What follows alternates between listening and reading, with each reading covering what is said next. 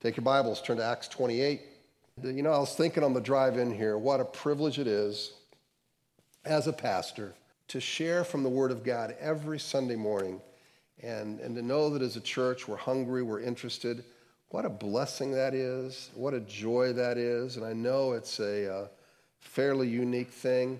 You know, we, we champion some simple things at our church in terms of, we've already talked about one, uh, of outreach and uh, our fellowship, our small groups, and then the teaching of the Word of God. You know, we value this verse by verse approach that lets the Bible speak for itself and not me putting some kind of a topical thing on top of the Bible, make it fit my message, but we would just let the Bible breathe on its own and give it as it's, you know, as it's written.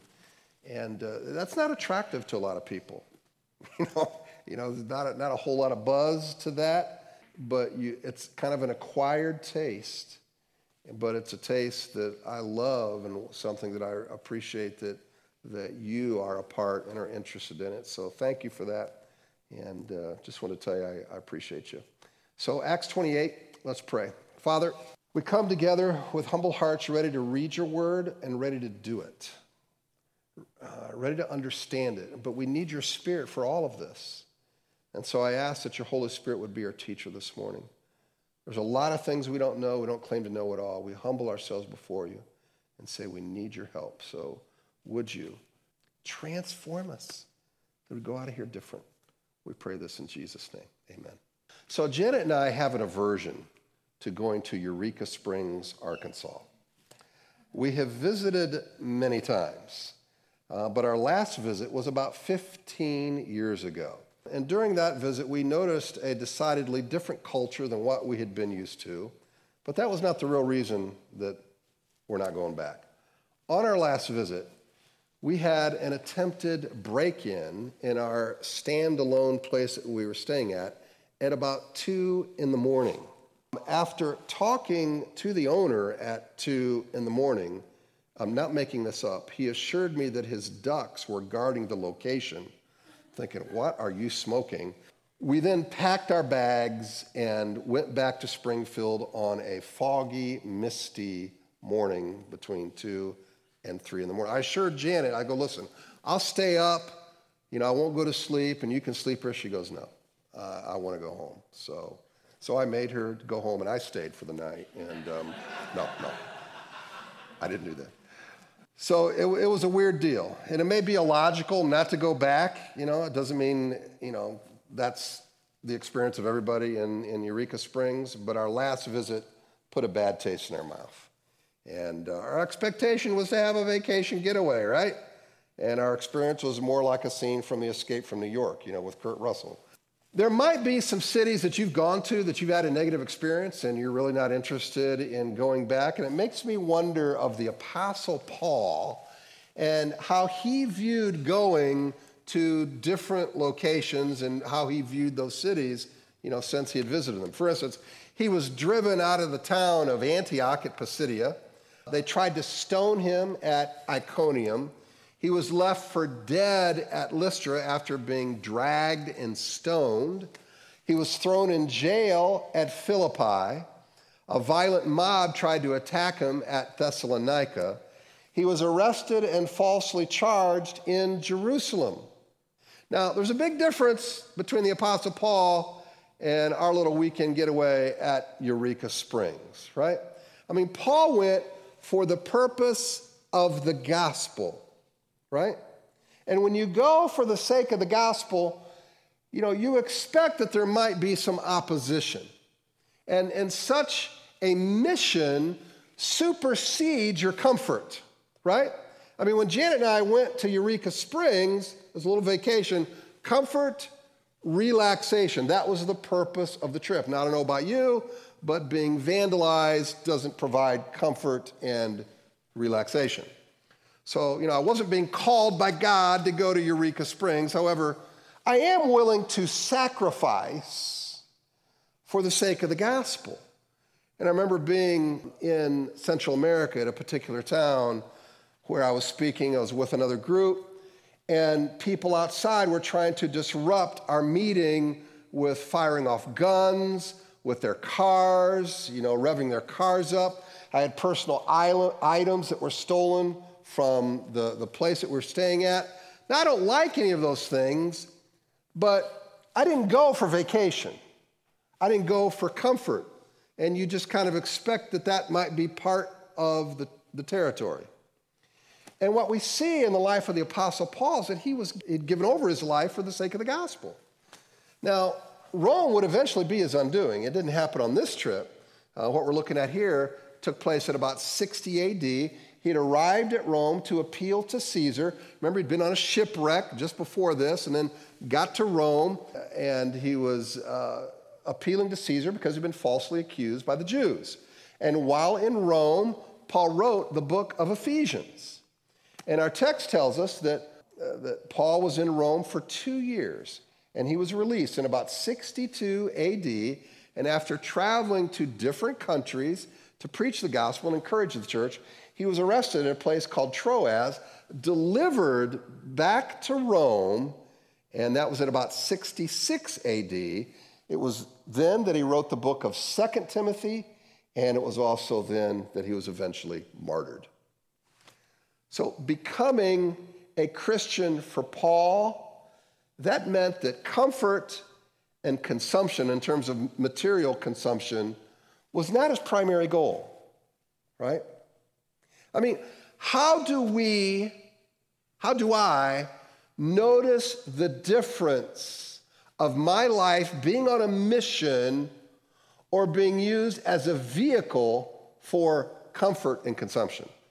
Now we know, we all know which one we, we would like to have in terms of, all right, I want to be on a mission for Christ, blah, blah, blah. But how do we know that that is really where our life is headed? How do we know that that is our passion? Okay? That is really what I'm interested in looking at this passage for.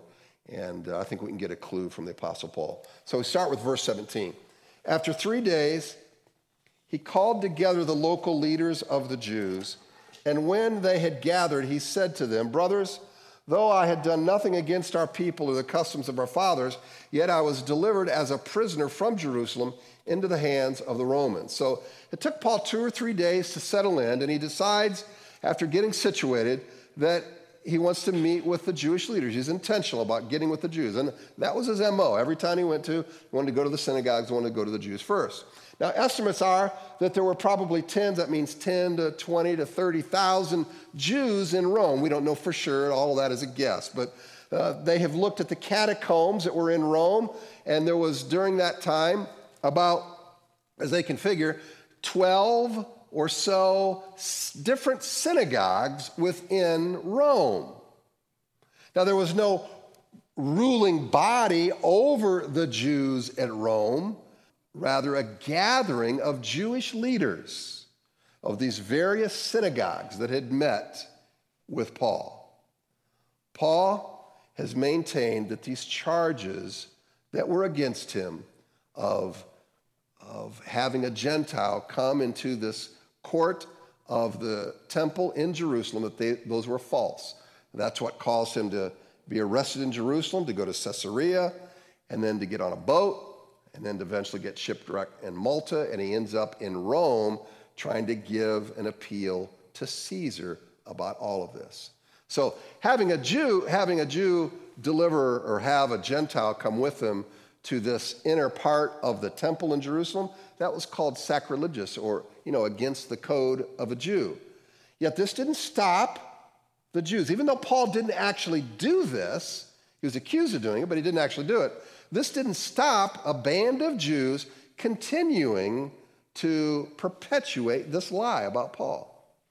Listen to James warn Paul when he was in Jerusalem. He says, And when they heard it, they glorified God, and they said to him, You see, brother, how many thousands there are among the Jews of those who have believed.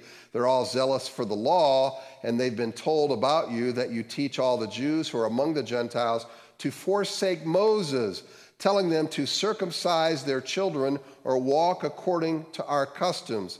What then is to be done? They will certainly hear that uh, you have come. So they know you're here and there's going to be trouble. And so they're trying to alert Paul about this complaint from the Jewish people. I mean, they've witnessed, the Jews have, of people coming to Christ. And they're assuming that Paul doesn't want to have them have them to, to do with anything related to Judaism. But that was not the case. In fact, Paul would instruct the, the Gentiles to respect the Jewish laws. He never told them to give up all of their Jewishness when they came to Christ. He was a law abiding Jew in the strictest sense. We read in Philippians, circumcised on the eighth day of the people of Israel, of the tribe of Benjamin, a Hebrew of Hebrews, as to the law, a Pharisee, as to zeal, a persecutor of the church, as to righteousness under the law, blameless. He was born a Jew, reared a Jew, educated and well instructed in the best of schools as a Jew. He was without fault. But when it came to bias from these, this band of Jews, that falsely accused him, that, you know, the facts of Paul's life didn't stop them. And he was still captured and he still had to stand trial. Part of the reason for this is the political climate that added to the anxiety of the Jews. Josephus, the uh, Jewish historian, described this period of time uh, as including intense Jewish nationalism which created this political unrest. One insurrection after another, rebelling against Rome. It challenged Roman authorities who were notorious for being heavy handed with the Jews. And this special brew increased the Jewish animosity toward Rome. It flamed anti Gentile sentiment. Add on top of this the racial animus that was rife between Jew and Gentile. And you can see why the Jews were, were ripe for misinterpreting Paul's actions and his message. You know, you hear all this, and I think, well, you know, you look at our society, and, you know, there's a lot of misunderstanding, there's a lot of uh, division. But this gives us a great opportunity. It's a magnificent thing to think of what the church can be, should be, in terms of its love and unity as it brings a, a diverse group of people, diverse in, in race and economic level and background and political ideology, together as one. Ephesians says, So when you are no longer strangers and aliens, but you are fellow citizens with the saints and members of the household of God, built on the foundation of the apostles and prophets, Christ Jesus himself being the cornerstone, in whom the whole structure being joined together grows as a holy temple in the Lord. In him you also are being built together with a into a dwelling place for God by the Spirit. Notice, members of the household of God. We are a part of the same family, brothers and sisters in the church. Now, you look in your family, and you might have a diversity within even the family in terms of their ideology or political spectrum, but you're thinking, okay, we still have to eat Thanksgiving together. We still come together and give Christmas presents. And, and, and as a family, you realize there's an extra obligation or responsibility for unity, for love, for grace to be expressed. If you're like me as a parent, sometimes you get with your kids and you might say, you know, when there's some division or there's a conflict, listen, you are brother and sister, you are family. We don't have the option of just hightailing it out of here. We are family. We work a little you know, extra to make this something to where it's loving and it's a true community. And that's the way we are as a church. We are a household. Is it hard? Yes. Is it diverse? Yes. But that's the beauty of the body of Christ. Unified even with all of these differences. So, looking further at Acts 28, Paul goes on with the case he's making for himself with the Jewish leaders. When they had examined me, they wished to set me at liberty because there was no reason for the death penalty in my case. But because the Jews objected, I was compelled to appeal to Caesar, though I had no charge to bring against my nation. For this reason, therefore, I have asked to see you and speak with you, since it is because of the hope of Israel that I am wearing this chain. When Roman leaders in Jerusalem and Caesarea looked at the facts of the case, they agreed that Paul was innocent, all right? But political factors entered into the mix. You know, isn't it amazing? You look at work, you look at church, you look at society, it's the politics that often sully the thing and, and create layers instead of simplifying the process. And the Romans simply didn't want to create bad blood between them and the Jews. And so they didn't want to side with Paul. Even though the examination of the facts did not substantiate the charges the Jews were bringing against him. So he was not immediately set free. Now, I don't think by Paul meeting with them, the Jews or the Romans, was a situation of him just trying to, you know, defend himself for his own survival, though I don't think any of us could fault him if he wanted to do that. But rather, his MO, since he had come to Christ, was not to do anything to hinder the progress of the gospel. So he didn't want this false charge of the Jews to get in the way of him ministering to other Jews.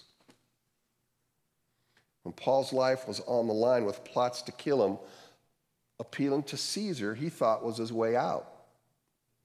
And so th- this was also a vehicle, by the way, don't forget the promise that God had made to Paul that I'm going to take you to Rome to deliver the gospel. This was after the shipwreck and all this. Paul then says, I had no charge to bring against the Jews. You know, of all the things that we've looked at in the life of the Apostle Paul, I don't know that any statement about him says more than this right here, especially from the book of Acts. You know, it's, it's not that the Jews are undeserving, okay, of, of not being forgiven, you might say, undeserving of, of justice, uh, raining down on their heads because they lied. There's a lot of treachery there. I mean, it reminds me of the words of Jesus on the cross. What did he say? Forgive them because why? They don't know what they do. And Paul says he's not interested in suing them. He doesn't want to bring charges against them. So not only is he not guilty of a crime against the Jews, he was innocent of any ill will or intent toward them. I mean, he's been manhandled and almost killed by a Jerusalem mob. He's been harshly dealt with by the Jewish authorities, but he is showing no bitterness. There's no mention of the treachery of the high priest or the continued attempts to take his life. He's not critical of the Romans either, of Felix or Festus, who we read about in earlier weeks. Paul wanted nothing to get in the way of the Romans and Jews hearing the messianic hope of Israel, the resurrected Jesus. I'm not going to do anything about the Jews. I'm not going to charge them. I'm not going to try to get at them. Now, think about this. Did they ask for forgiveness? No. Did they admit that they were wrong? No. And how many times in my little pea brain have I said, you know what? Why should I try to forgive that person? Because they never asked for forgiveness. You ever thought that? They didn't even admit they were wrong. None of that happened. And he said, you know what? I am not going to bring this charge against them. And yet we think in our head, you know, if I see that son of a gun, I am going to give him, you know. And we, we replay these things in our head forgiveness. It's one of the loveliest phrases in the book of Acts, this phrase. I'm not going to charge them. Hmm. Paul had a higher goal in mind than personal vengeance. had a higher goal in mind than protecting his reputation. It is because of the hope of Israel that I am wearing this chain. It is not the absence of people being hateful that helps us to endure. You know why? Because they're always going to be there. Rather, it is the power of Christ in us, helping us to choose to forgive and not hold it against them for the sake of the gospel. That is what helps you to endure in whatever ministry you are in. And how many people tube out, including pastors, because of past hurts that they have received? And how many people have quit serving in a church because they got hurt about something? And they waited for somebody to come crawling to eat some crow. And until that happens, by golly, I'm not going to serve in a church again. You know how they are, blah, blah, blah, right? Hmm. And here's Paul saying, I'm not going to charge him. They wanted to kill him. They stoned him. False charges. I mean, it's like, dude, don't you want to just get him behind the barn and wail on him, you know, just for five minutes, you know? None of that. None of that. Paul had no martyr complex. He did not come to Rome with a death wish. He naturally would have liked to be released and enjoyed a, a long ministry in Rome. But the reason he traveled, the reason he went to Rome, the reason he endured these beatings and false charges was to see people realize the resurrected Messiah. That was his mission. If you had to define your mission, your God given calling to be on this earth, what would you say it is? Just one, one little statement. What would it be?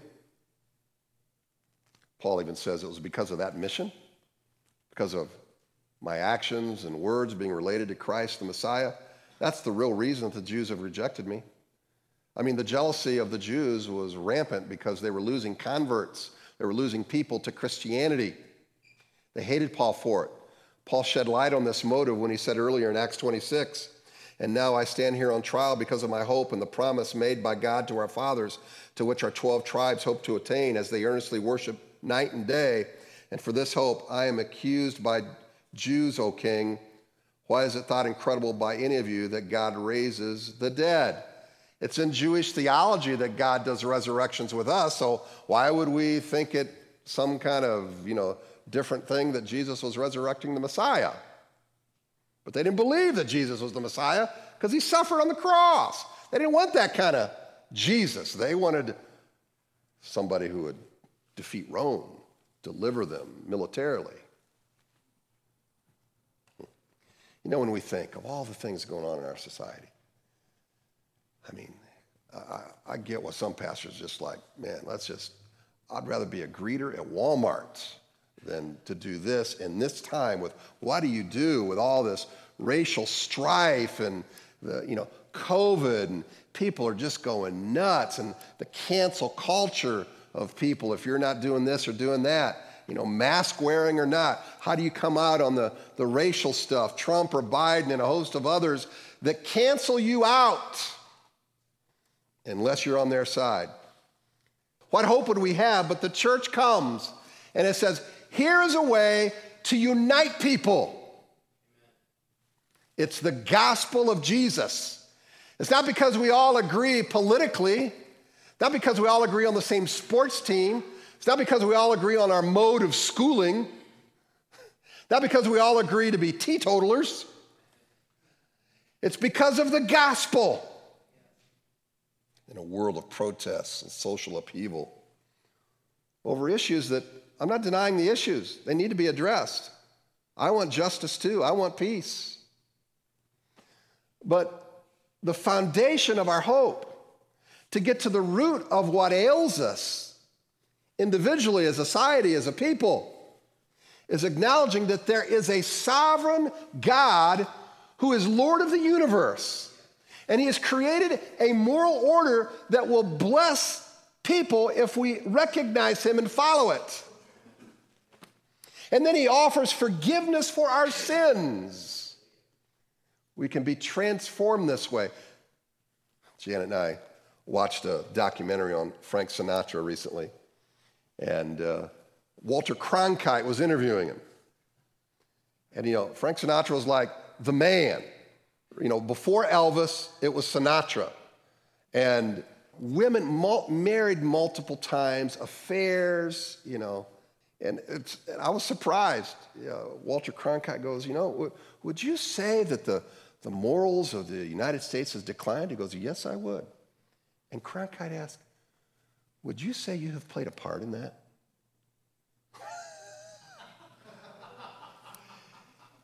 and he goes, No. No.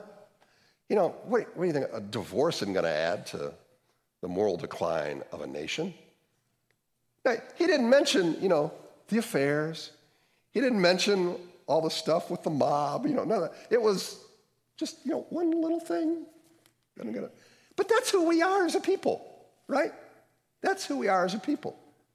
And without the moral compass that God provides us, without knowing that we're going to stand before Him as a judge, we're all just left to our own self evaluations, which are pretty, pretty poor. God has brought the church to the earth. And He's saying, I, I want you to be salt and light by the lives that you live, by loving your neighbor, by sharing the gospel in ways that are culturally relevant. Verse 21 And they said to him, We've received no letters from Judea about you, and none of the brothers coming here has reported or spoken any evil about you. But we desire to hear from you what your views are, for with regard to this sect, we know that everywhere it is spoken against. Now, the fact that Jews in Rome were not understanding uh, about Paul, not reporting about Paul, does not mean they had made a decision that he was innocent. It just means they were kind of ignorant of it. And there are various reasons why.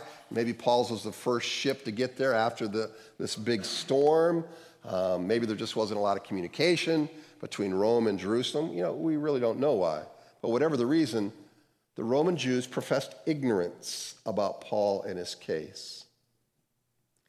And Paul has done three missionary journeys. And to say, as you look at him and you look at his life, that he had a, he had a resolve, that's an understatement. Because Paul was on a mission, and his life was given to the gospel. And when our lives are given to something beyond our comfort, beyond just how many toys can I gather, sacrifice is welcome because it helps with the mission. I was sharing with our staff recently about a meeting with a pastor I had years ago. It was right uh, in the early 90s. I went down to Little Rock and met with this pastor. Great guy, written several books. His church was exploding, and uh, their church needed to add a parking lot and add a building. And he was talking about this, and he said, Yeah, I've asked our leaders and our um, uh, elders to park a couple blocks away from the church. so we can have the, the parking near the church for our visitors. In other words, he's saying the leaders are to be the servants, right? It reminds me of, of a church I went to where the pastor had his Jaguar attached, uh, uh, parked right by the front door where there was, you know, pastor parking only. Now, not sure that's the image I want to communicate, but I get it, you know. But he said, you know, I asked him to do that. And then, and then he says this. He goes, okay, we're wanting to build this building. And I said, you know, some of you guys, because it was an affluent church, he goes, some of you have a boat. You have an extra house or two. Uh, you take multiple vacations. And so maybe you could sacrifice some of that at this time. Ask God what you'd have you to give. And I'm just saying, be willing to give it dude, that's a little bold, right? I've never quite brought it to that point, but I got to thinking about it, you know, you know, he's not saying that's what you should do. He's just saying ask God or wants you to give that. But in terms of comfort and as a consumer, that's a little too bold. But in terms of being on a mission, that sacrifice, sure. Look at the difference that makes. What the purpose of our life is. And when you think in terms of the gospel or a mission God has called you to, everything is His. Whatever He wants. That's, that's a hard thing, right? I mean, I, I have this kind of Midwestern, um, guilt ridden code about work. It's what promotes my workaholism. I'm not saying it's healthy, but you know, even to have nice things, whether it's a car or a house or a vacation, there's always a, a tinge of guilt because you know you see people, you hear Russ talk, and it's like, man, you know, I've got a car and I've got this house, and I, they don't get to do any of this stuff, and it's like, Lord, you know, what do, what do you want me to do? And and so, you know, you have to wrestle with that. I'm not saying it's it's easy, but those are fair questions to ask yourself as to what the Lord wants us to, to do with it all. And I think God blesses people with tremendous riches and they use them for the kingdom. And God bless you for doing that. And that's what I hope Janet and I will be able to do with all of our possessions. But when you think of the in terms of the gospel as a mission that God has called you to, you're willing to sacrifice. Consider the true story of Oskar Schindler, who used his personal wealth to smuggle over a thousand Jews away from the Nazis. Comfort says that's too much of a risk. Saving a life says that's a sacrifice worth making. When we're on a, a mission like that, or like the Apostle Paul, sacrifice is welcome. What does becoming a Christian cost you?